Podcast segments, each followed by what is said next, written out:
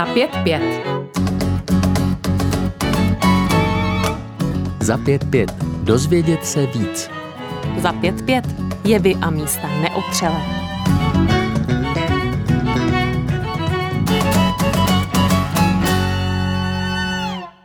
Organizaci Lékaři bez hranic zná skoro každý, ale věděli jste, že pomáhat na místa humanitárních katastrof, konfliktů nebo chudoby se vydávají také veterináři. Ať už s malou českou neziskovkou Veterináři bez hranic, či obrovským tělesem, jaký je Mezinárodní červený kříž. Doktorka zvěrolékařství Kateřina Albrechtová zná důvěrně obojí a v pořadu za 5-5 jsme se s ní spojili přímo do afrického Čadu. Dobrý den. Dobrý den. Já jsem Hana Šarfová a od mikrofonu Rádia Proglas vám přeji příjemný poslech.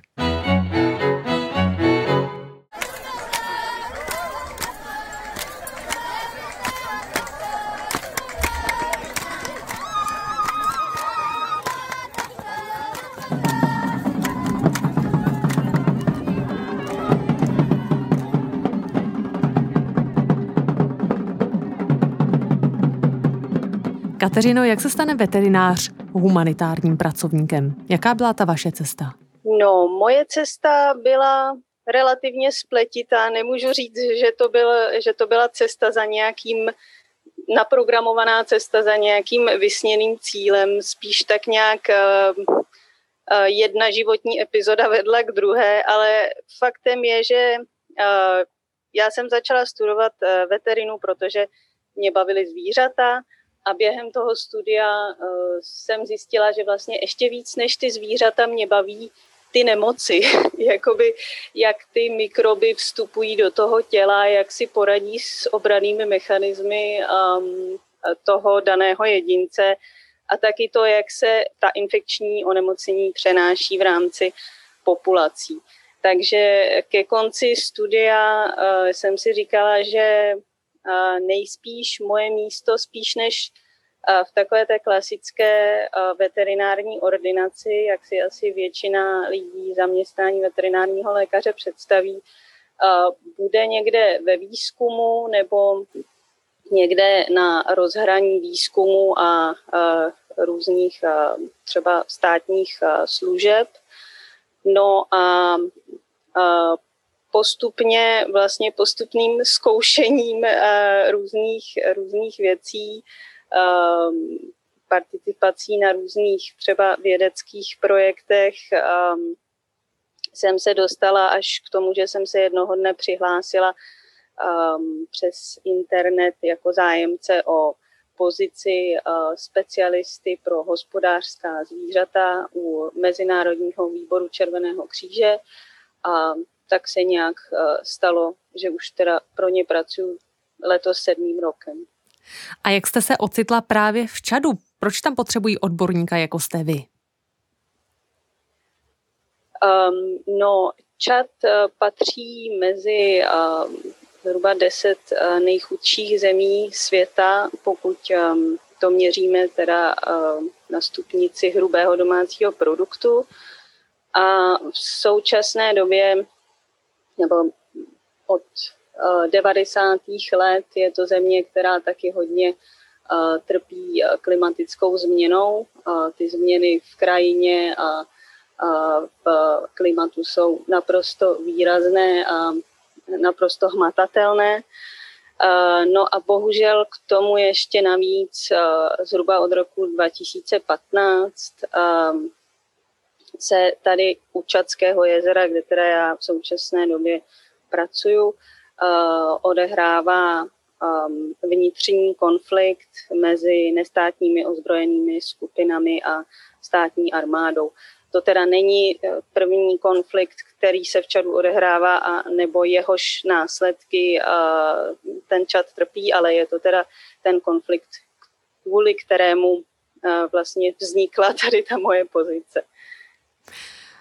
Jak tedy vypadá váš běžný den a prosím vyberte nějaký, kdy nejste úplně zavalena administrativou, která k vaší práci samozřejmě také patří.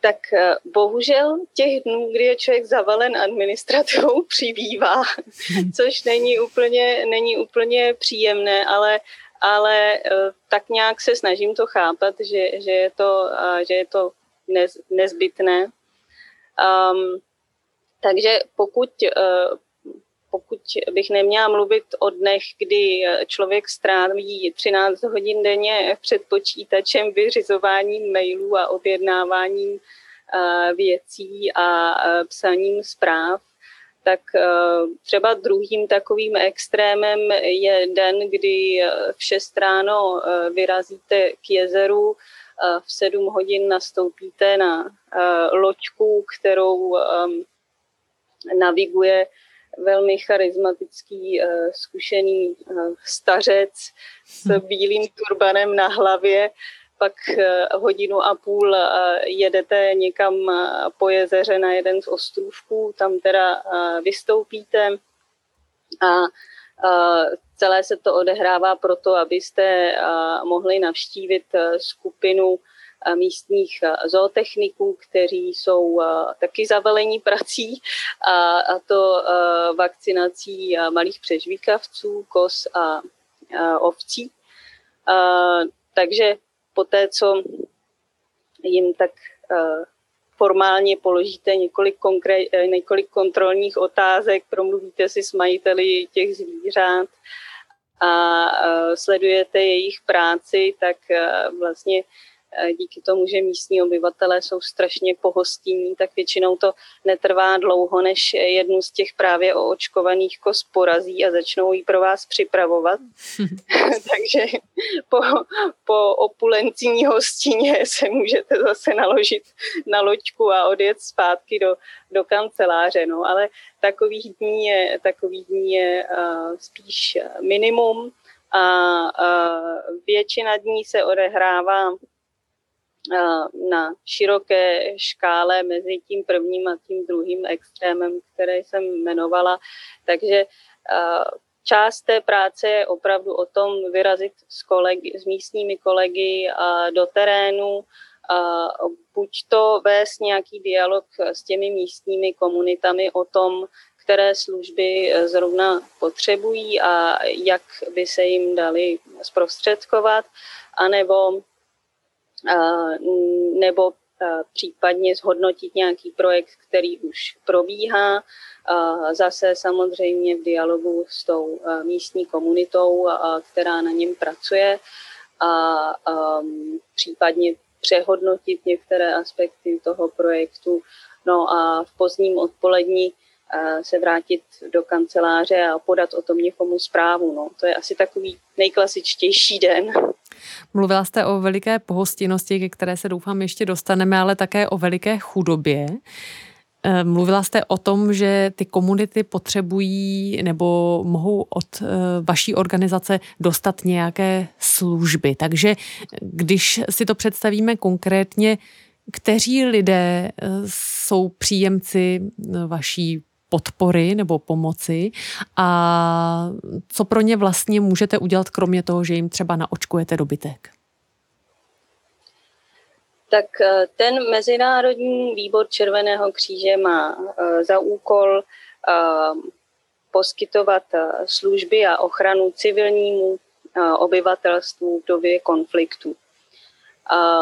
Tady v tom případě v okolí jezera Čad ten ozbrojený konflikt se odehrává převážně na tom jezeře, nebo to jezero je plné eh, takových malých ostrůvků, eh, na kterých eh, lidé žijí. No a v následku toho konfliktu dost často se lidé musí přemístit, musí před ním uprchnout. Odehrává se to vlastně na úrovni celých vesnic, které z jednoho dne na druhý musí prostě lidé opustit a přemístit se někam, kde je bezpečněji. Bohužel ta oblast toho jezera jako takového je oblast, která je nejúrodnější a jsou tam jakoby nejpříznivější přírodní podmínky pro to, aby lidé mohli být soběstační. A ta místa, na které se přemístují, taková nejsou. To jsou většinou opuštěná um, semipouštní uh, místa, kde je problém najít um, pitnou vodu, uh, je tam problém najít i vodu nepitnou, třeba pro zavlažování nebo um, uh, pro um, napojování dobytka. Takže vlastně navzdory tomu, že ti místní lidé jsou strašně nezlomní a strašně jakoby rezilientní vůči, vůči různým krizím, tak ve chvíli, kdy se musí přemístit na, do tak nepříznivé lokality, tak je pro ně hodně těžké nějakým způsobem obnovit to svoje živobytí.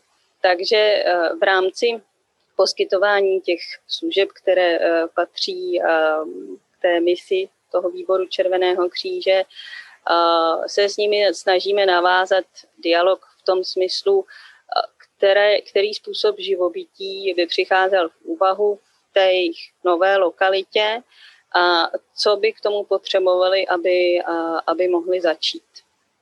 To je asi mm, většina projektů, které, které se tu odehrávají, jde v tomhle smyslu. Eh, čili pokud eh, ti lidé před tím přemístěním byli zemědělci, tak eh, po tom přemístění se jim může třeba nabídnout, jestli by měli zájem o to přijmout osivo a nástroje zemědělské, aby teda mohli začít s kultivací zemědělských plodin. Pokud předtím to byli rybáři a museli se třeba přemístit do lokality, která je, dos, je třeba hodně vzdálená od toho jezera, tak eh, se jim může nabídnout třeba nové techniky eh, rybaření s použitím nějakých nových pomůcek, eh, které vlastně zefektivňují to rybaření i v těch periferních částech toho, toho jezera. No a pokud vlastně to jejich původní, ten jejich původní způsob živobytí v té nové lokalitě přemístění nepřipadá vůbec v úvahu, tak se uvažuje o tom, jestli eh, by se třeba mohli tak nějak přeškolit na nějaký jiný způsob a jaký by to měl být a zase um, co by k tomu bylo potřeba a jak k tomu teda ten, uh, ta, ta naše činnost uh, může, může přispět. Setkáváte se tedy s lidmi, kteří jsou ve velmi tíživé životní situaci, když si to představíme u nás, že najednou bychom se museli ráz na raz vystěhovat do prostředí, které nám třeba není známé, neměli bychom způsob, eh, jak se živit, určitě bychom byli v obrovském stresu. Jak tedy reagují lidé, se kterými se v této životní situaci setkáváte? Jak na tom jsou? Reagují pro mě dost obdivuhodně, uh, protože, jak už jsem zmínila, tak oni mají v sobě opravdu tak, takovou jakousi nezlomnost, um, nějakou schopnost v podstatě i v naprosto extrémních životních podmínkách nějakým způsobem přežít a udržet si tu svoji kulturu a tu svoji důstojnost. Opravdu je to je to něco, co je naprosto fascinující a v tomhle smyslu se od nich můžu jakoby hodně učit, eh, jak ehm, získat hodně z mála. Ale samozřejmě ve chvíli, kdy, kdy se ocitnete v extrémním klimatu naprosto bez prostředků, tak alespoň něco pro, eh, pro ten začátek eh, potřebujete. No, vlastně s tím, s tím malým něco dost často uh, dokáží lidé, lidé udělat uh, zázraky. Takže je třeba s malým pytlíkem osiva uh, uprostřed pouště uh, dokáží prostě během několika měsíců vytvořit pole, které je pak bude živit uh, několik dalších měsíců. A oceňují místní lidé úsilí vás a vašich kolegů nebo nemají v té těžké životní situaci v podstatě čas na tyhle pozitivní emoce? Oni jsou obecně um, ve skrze pozitivní, ať, ať už se děje cokoliv, tak jakoby míra pozitivity taková, tak nějak globálně vzato je si myslím vyšší než třeba v naší české společnosti. Navzdory, Můžeme se inspirovat. Navzdory, mm-hmm. navzdory tomu, co se děje. A co jsem taky možná měla zmínit eh, v té odpovědi na otázku, jak na to reagují, eh, jsou hodně pokorní, eh, hodně nábožensky založení a ať už teda přijde cokoliv, nebo ať už je, ať už je před nima jakákoliv nejistota, tak vždycky to přijímají s naprostou pokorou, jakože ve smyslu tohle se stalo, protože Bůh to tak chtěl a já se s tím teď musím vyrovnat. To, že nad tím budu lamentovat, eh, v tuhle chvíli nikomu, nikomu nepomůže. A jaká náboženství vyznávají lidé, se kterými se nejčastěji potkáváte? Tak tady v okolí eh, toho Čadského jezera je většina populace eh, muslimů, čili vyznávají islám. Eh, je tu ale i nějaká část populace, minorita, která je křesťanská. Je, jsou tu i přírodní náboženství. Je to, je to docela variabilní. A dokáží se k sobě ty jednotlivé komunity chovat s respektem, když pomineme třeba islamisty nebo extremisty, kteří v okolí Čadského jezera také působí? Ten, ten respekt je opravdu jakoby další věc, kterou se tady může člověk uh, naučit. Obecně respekt je uh, respekt a důstojnost jsou uh, dva pojmy, které v té čatské společnosti hrajou velmi důležitou roli. Až do té míry, že někdy pro mě třeba je to docela těžké, protože já jsem hodně spontánní, upřímná, dost často uh, udělám nevhodný vtip a to jsem se teda tady musela naučit, že jsou jisté limity, za které se nechodí, protože uh, tím, že lidé jsou hodně, mají hodně jakoby vysokou takovou osobní důstojnost, tak je i uh, hodně snadné uh, je nějakým způsobem urazit, i když jste to třeba tak vůbec nemysleli. Mm-hmm. Uh, No a v rámci tady toho respektu uh, je i respekt uh, k jiným náboženstvím, takže uh, třeba vzhledem ke mně žádný z kolegů nikdy neměl žádný problém respektovat to, že já vyznávám jiné náboženství. Naopak um, mnohokrát už jsme vedli takové docela zajímavé interreligiozní debaty o tom, co mají ta dvě náboženství společné a v čem se, v čem se liší. A nikdy jsem neslyšela něco ve smyslu uh, tom, že uh, kdo nevyznává islám, je, je horší člověk, než, než ten, kdo ho vyznává. Za pět pět s Hanou Šarfovou.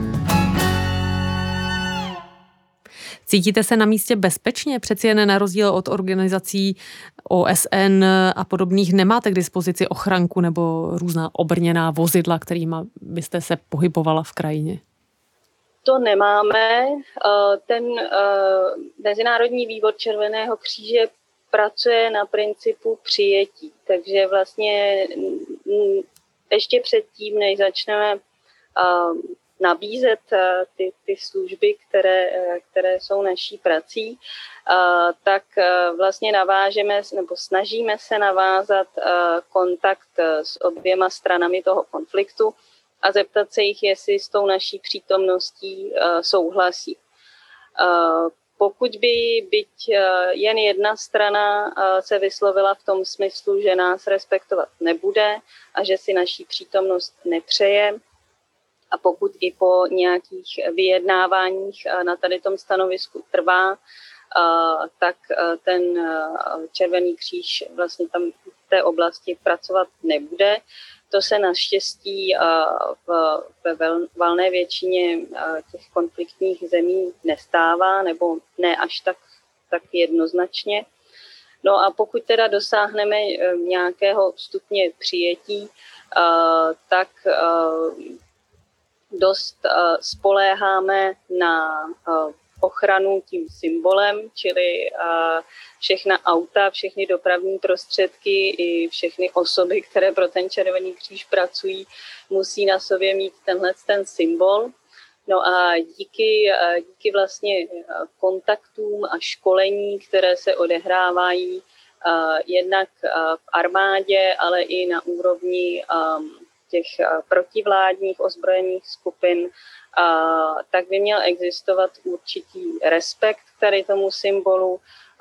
Vlastně všechny ty ozbrojené složky by měly znát, že člověk nebo vozidlo, které nese tady ten symbol, tak ten konflikt nehodnotí, do toho konfliktu nijak nezasahuje a pomáhá oběma stranám. Takže není, není v jeho zájmu nějak tuto organizaci napadat. Naopak, pokud by k tomu došlo, tak eh, bude souzen podle eh, mezinárodního válečného práva a samozřejmě s velmi vážnými dopady.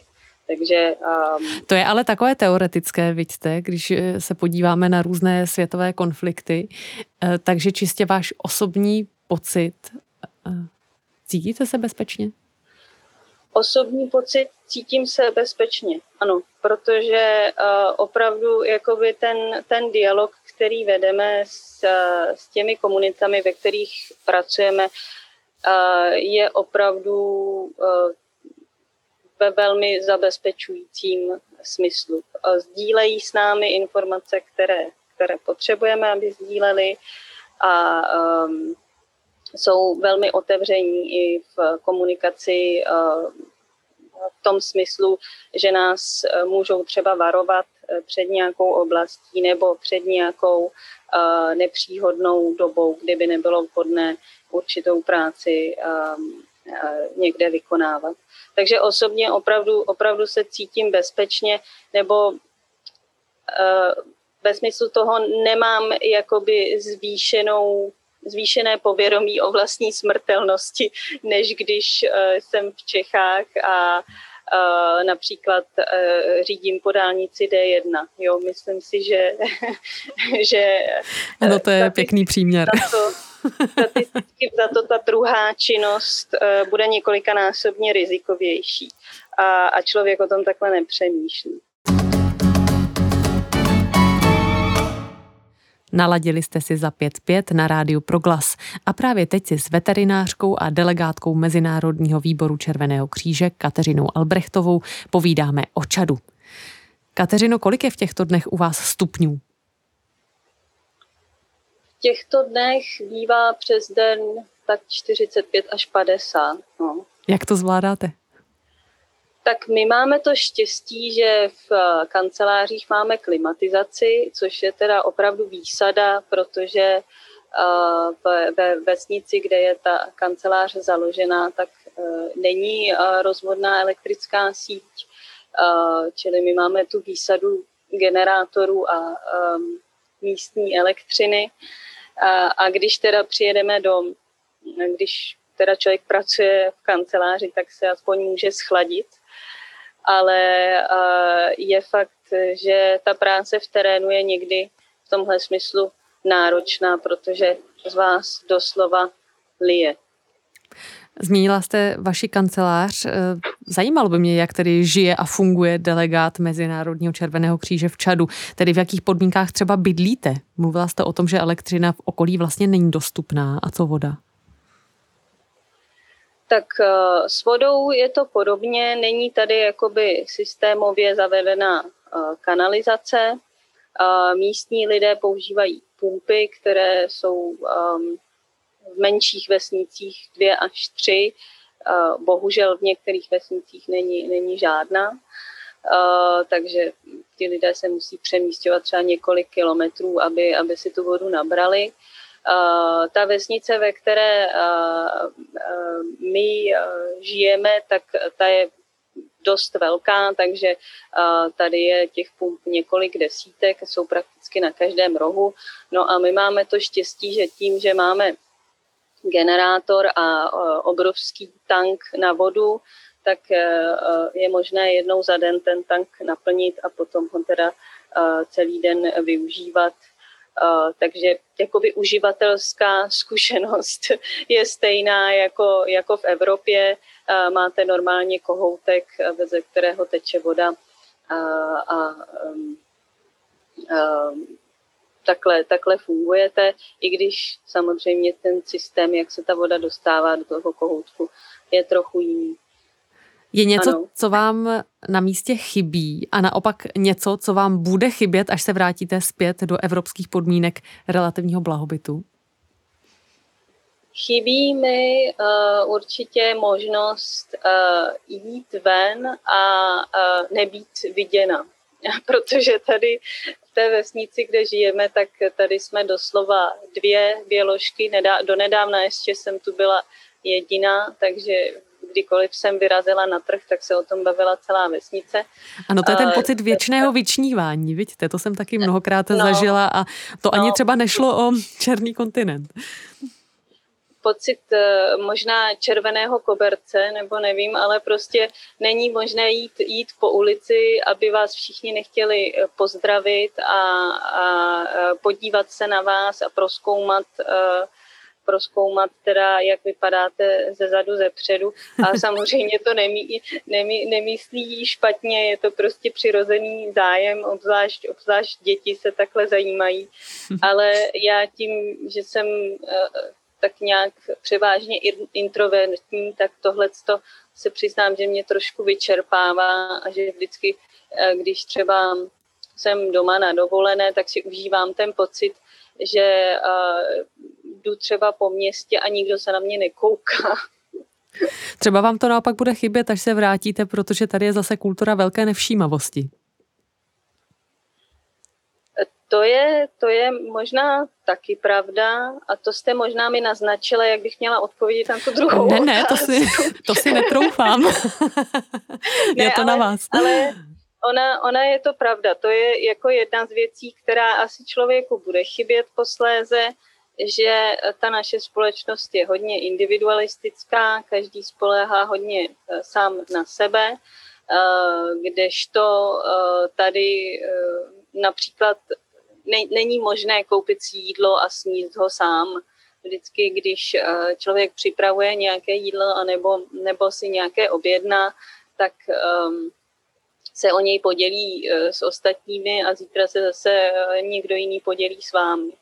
A ve chvíli, kdy eh, potřebujete vyřešit nějaký problém, tak eh, tři lidi budou pět minut diskutovat, eh, koho kam by se mělo poslat a jak, aby se, ten, aby se ta věc zařídila, aby prostě se ten problém vyřešil. A, všichni jsou takový hrozně jakoby nápomocní a, a, a aktivní tady v tom smyslu. No. Tak to je asi věc, která, která mi bude chybět. Mise v rámci Mezinárodního červeného kříže nejsou obvykle moc dlouhé, vy jste v Čadu dva roky. Je těžké zapustit v místě, kam přijedete nějaké kořeny? Existuje šance na přátelství? No, pro mě to těžké není, um, obzvlášť teda tady, kde, uh, ale i v jiných uh, afrických zemích, kterých jsem měla tu možnost navštívit, není příliš těžké navázat, navázat přátelství, protože um, je, je tu taková obecně vyšší jakoby vstřícnost a, a sdílnost. Um, ty mise toho Červeného kříže jsou obvykle plánované na rok právě proto, aby člověk moc těch přátelství zas až tak nenavazoval, protože ve chvíli, um, ve chvíli, kdy se to stane, tak e, svým způsobem ztrácí nějakou e, tu nestranost. No a jedna z hlavních rolí delegátů Červeného kříže je jakoby přinášet e, element té nestranosti do, do, té společné, do té společné práce. Já tady v Čadu jsem měla to štěstí, že teď už jsem tu teda druhým rokem, vlastně první misi jsem měla v roce 2018 a pak jsem měla roč, rok pauzu a na, na druhou misi jsem přijela v únoru 2019. Um, což je relativní, relativní výjimka pro druh pozice, na které, na které pracuji. A musím říct, že mě to takhle vyhovuje, protože um, vždycky na začátku nové mise mi relativně dlouho trvá, než, než pochopím všechny ty aspekty toho daného kontextu, než pochopím toho, to, kde můžu být užitečná, protože v každém kontextu, v každé zemi je ta práce úplně jiná a va, i vaše role bude, bude úplně jiná. A samozřejmě za měsíc nebo, nebo za dva dost často není možné tady to pochopit. Takže teď, když jsem tu tím druhým rokem, eh, tak eh, mi připadá, že ta spolupráce s těmi místními kolegy, naš, naše práce, to, to, co vlastně odváníme, plyne tak nějak mnohem snáš, um, um, mnohem méně věcí musíme dlouhosáhle diskutovat, protože už jsme si je vyjasnili a jako tým vlastně můžeme takhle být mnohem účinnější a užitečnější. Takhle, takhle to teda vnímám. No. Mluvila jste o tom, že v rámci svých eh, cest nebo své, svých pracovních povinností eh, tu a tam někde pohovoříte s místními, ale jak s nimi pohovoříte? Předpokládám, že v regionu nebude jen jediný místní jazyk a ne každý asi bude umět nějaký jazyk mezinárodní. To je pravda. Tady konkrétně v Čadu je uh, přes uh, 270 místních jazyků. O, to je těžko představitelné uh, pro nás. to, to je a zároveň je asi těžko představitelné pro nás, že každý mluví minimálně třema, většinou čtyřmi jazyky. Um, čili Eh, nejčastěji nějakým svým rodným nářečím eh, podle, eh, podle kmenů. Pak zřejmě bude mluvit tak nějak kmenovým jazykem svých sousedů. No a pak bude mluvit dvěma oficiálními jazyky, kterými je francouzština a arabština. Tak to je obdivuhodné. No. Hmm.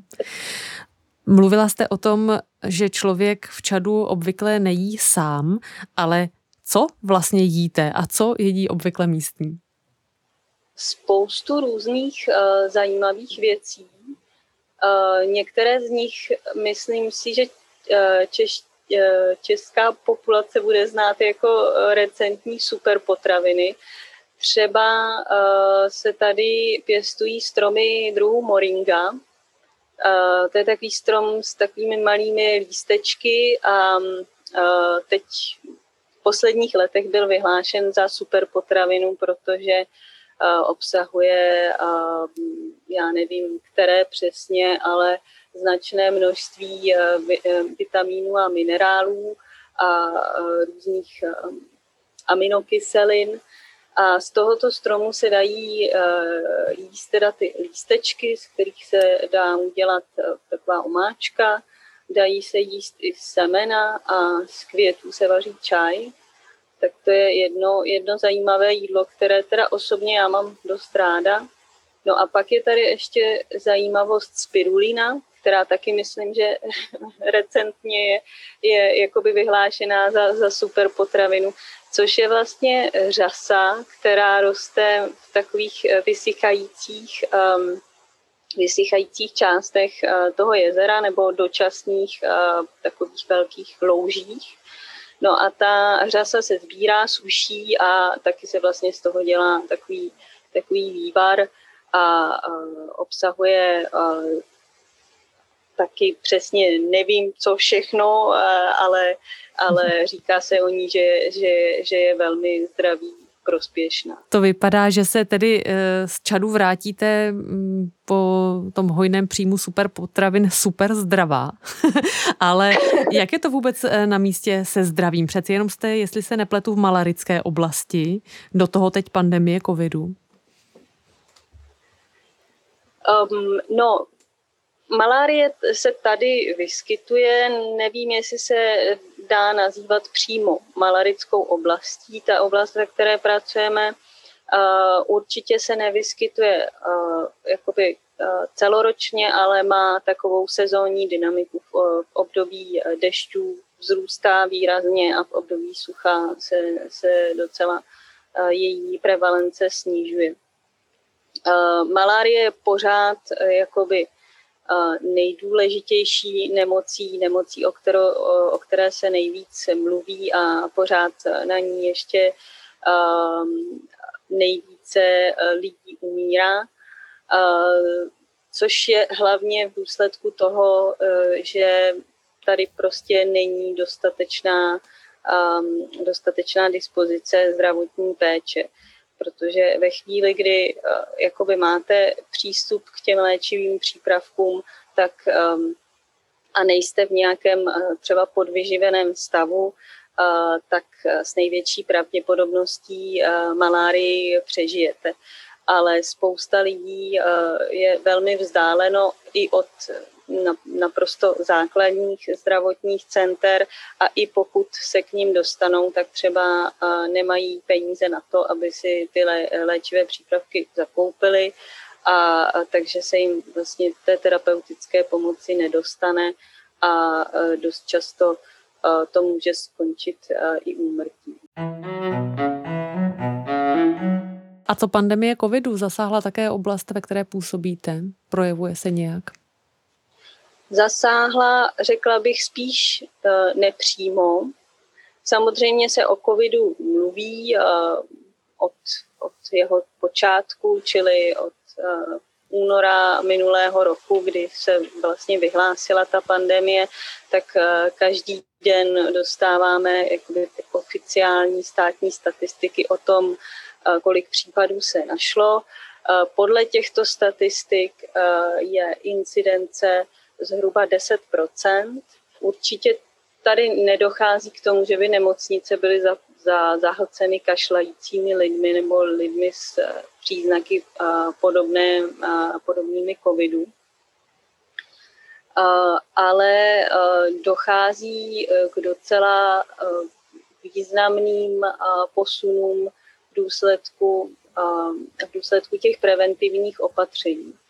Minulý rok třeba eh, Čad zavřel veškeré mezinárodní hranice eh, na 6 měsíců, což samozřejmě výrazně zamávalo s přeshraničním obchodem a to se projevilo na cenách běžných potravin, ehm, což ve výsledku taky bude dopadat na zdraví eh, běžných občanů, protože si nebudou moct dovolit koupit základní potraviny a určitě se to promítne do, eh, do podvýživy dětí například.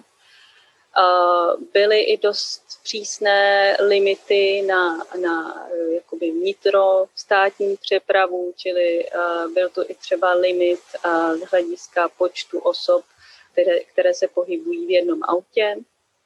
Zhruba rok byl noční zákaz, zákaz vycházení po 20. hodině čili věc, o které se u nás strašně mluvilo, protože to, protože to trvalo dva nebo tři týdny.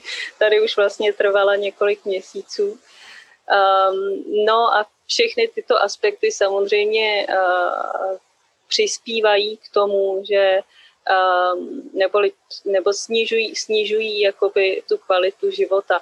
Třeba se i odhrávalo to, že bohužel některé, některé autority si jakoby špatně vyložily, nebo špatně, no, v mé interpretaci špatně ta preventivní opatření a ve chvíli, kdy, kdy byl prostě zákaz volného pohybu, tak zakazovali lidem, tak policie třeba zakazovala lidem i vstup na, na jejich pole, které potřebovali zrovna ob, obdělat, aby mohli včas zasít a včas sklidit což je činnost, kterou člověk většinou dělá sám nebo ve vzdálenosti 20 metrů od druhého, takže tam k přenosu covidu nemůže dojít, ale bohužel někteří policisté si to, si to vyložili tak, že začali lidem bránit i, i vstupu na pole.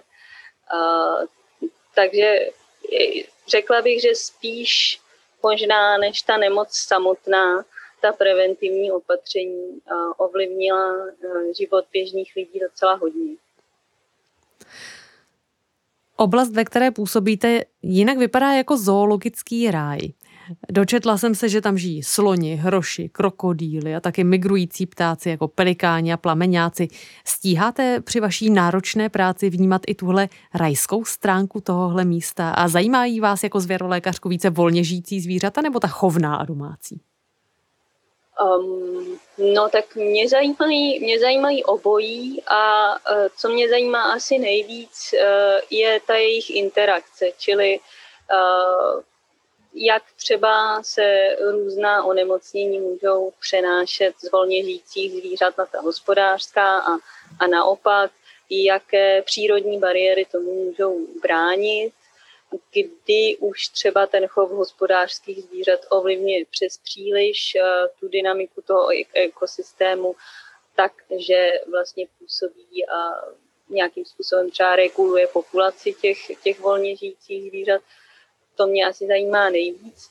No a pokud jde o to, jestli stíháme se s nějakými setkat, tak je pravda, že dvakrát uh, jsme viděli slony, to bylo ale docela štěstí, protože oni vycházejí uh, většinou k večeru a uh, my máme povinnost se vrátit uh, vždycky uh, do, do báze před šestou hodinou. Um, ale um, přítomnost slonů je taky hodně hmatatelná, hlavně mezi uh, zemědělci místními, protože, jak jsem teda mluvila o tom, že lidi nelamentují, tak nad přítomností e, slonů lamentují docela často, protože často se stane, že vysejí e, nějaké plodiny, oni začnou rašit, no a pak se tam projde slon a ze dne na den je všechno zničené. Což samozřejmě když si člověk představí tu práci, které, kterou do toho musel ten zemědělec investovat, ty nadějné vyhlídky, které si dělal na, na úrodu a najednou eh, ze dne na den je všechno pryč, tak to docela chápu, že navzdory eh, kráse slona jako zvířete, tam asi nějaká vzájemná láska nepanuje. No. Vaše mise v Čadu koncem roku končí. Těšíte se domů nebo vás čeká nějaké další africké dobrodružství? Uh, tak ten konec mise je zatím ještě daleko, za, za jeho horizont nic uh, neplánuju, uvidíme, co se, co se vyvrbí. Uh, těším se domů, no tak uh, samozřejmě vám nemůžu říct, že ne, co by si potom rodina pomyslela. Um, určitě, určitě se na mnoho věcí eh, těším a určitě na, na, na mnoho věcí, které eh, prožívám tady, budu vzpomínat. A chtěla byste ještě zůstat v Africe nebo se tam vrátit? Cítíte se s tímto kontinentem nějak osudově spjata, protože přece jen působila jste už tuším alespoň v šesti afrických zemích osudově zpěta, eh, to nevím. Já nejsem úplně na tak vyhraněné termíny, ale je fakt, že, um, že v, v Africe je něco, co spoustu lidí jakoby přitahuje vždycky uh, k tomu, aby se, aby se do ní vraceli. No, já nevím co, to, nevím, co to přesně je, asi je to prostě uh, souhra té, té přírody, eh, toho, té otevřenosti a pohostinnosti lidí, a toho, že ten život je takový nějaký primární, že když teda eh, řešíte nějaký problém, tak většinou se to, toho, většinou se to týká toho, ehm, co budeme zítra jíst. A ehm, není to tak abstraktní eh, jako problémy, který, které se řeší eh, například eh, v Evropě. Já nevím, do, do kterého fondu mám investovat, kolik si mám spořit na důchod a tak dále. Eh, přijdou mi takové hmatatelnější a s nás pochopitelnější ty problémy, které jsou tady. Říká Kateřina Albrechtová. Moc si vážíme, že jste se k nám připojila navzdory obtížným podmínkám. Přeji vám pevné nervy i zdraví a hodně energie do vaší bohulibé činnosti. Naslyšenou. Děkuji moc, nashledanou. A také vám, milí posluchači, vše dobré přeje a loučí se Hana Šarfová.